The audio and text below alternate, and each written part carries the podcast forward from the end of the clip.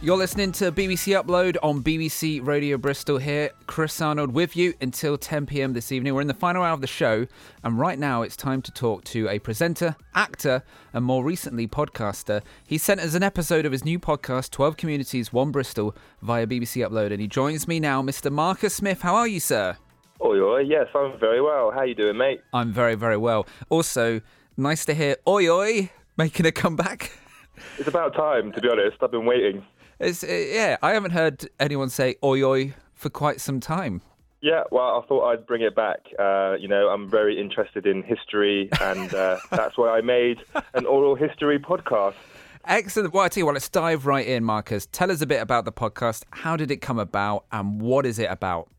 So it's called 12 Communities, One Bristol. It's a local oral history podcast, and it's the local oral history of 12 very different neighbourhoods in and around Bristol. So uh, you've got Barton Hill, you've got Hartcliffe, Knowle West, Lawrence Weston, Southmead, Stockwood. So, so many, uh, 12 in total. Excellent stuff. Now, I think the key word there that you used is different. And people often say that about Bristol and the communities in Bristol. There's lots of different areas and different communities that are so different, often, you know, streets apart or whatever. With a podcast like this, you must have had to do a lot of prep, right?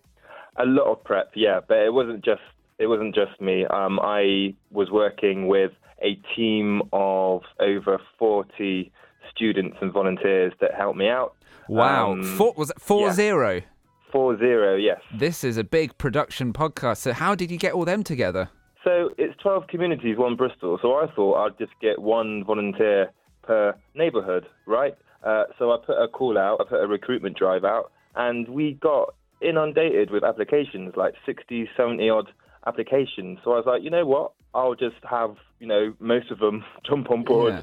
And uh, let's go out and find all those amazing stories in and around Bristol. So 40 volunteers and students, but then also we had Bristol Museums, M Shed, Bristol Archives uh, on board, and it's been funded by the National Lottery Heritage Fund as well. So yeah, also thank you to Bristol 24/7 and obviously BCFM as well. It's a real community effort, not just a show about communities, but actually brought together by the communities, which is absolutely brilliant. So you cover, as we've said, 12 different areas in Bristol.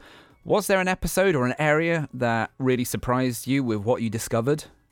Yeah, um, there's two episodes that jump out. The very first episode, which is available to listen to now, uh, is Barton Hill.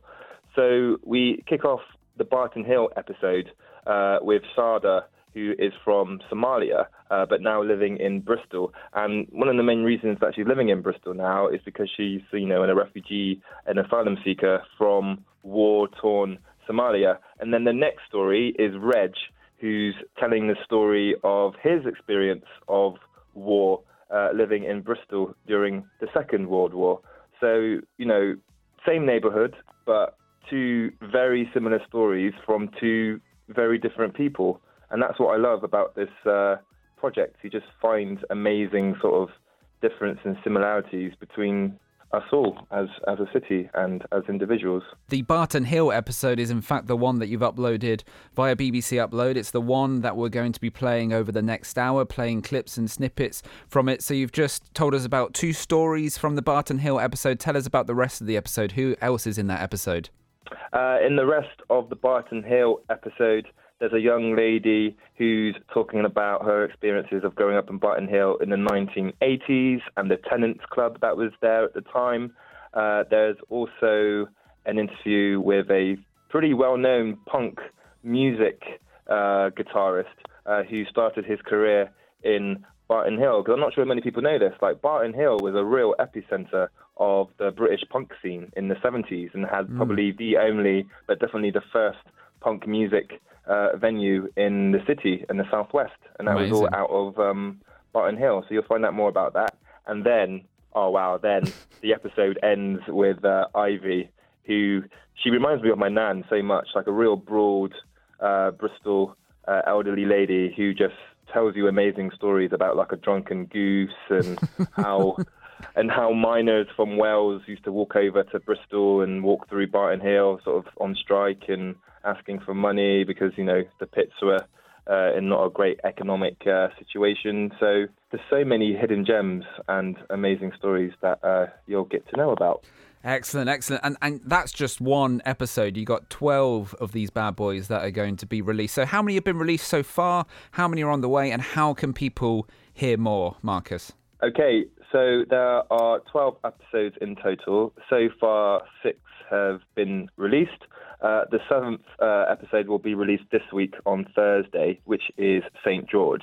Uh, the St. George episode is great. Uh, we talk to three generations of this same Italian family who have been in Bristol for decades, uh, and they have a barbershop in St. George. So we find out about that. We find out about Troopers Hill, and then we also find out more about um, St. George's Park and how people used to hide in St George's Park when the bombs were dropping in the Second World War. Uh, so that's available this Thursday.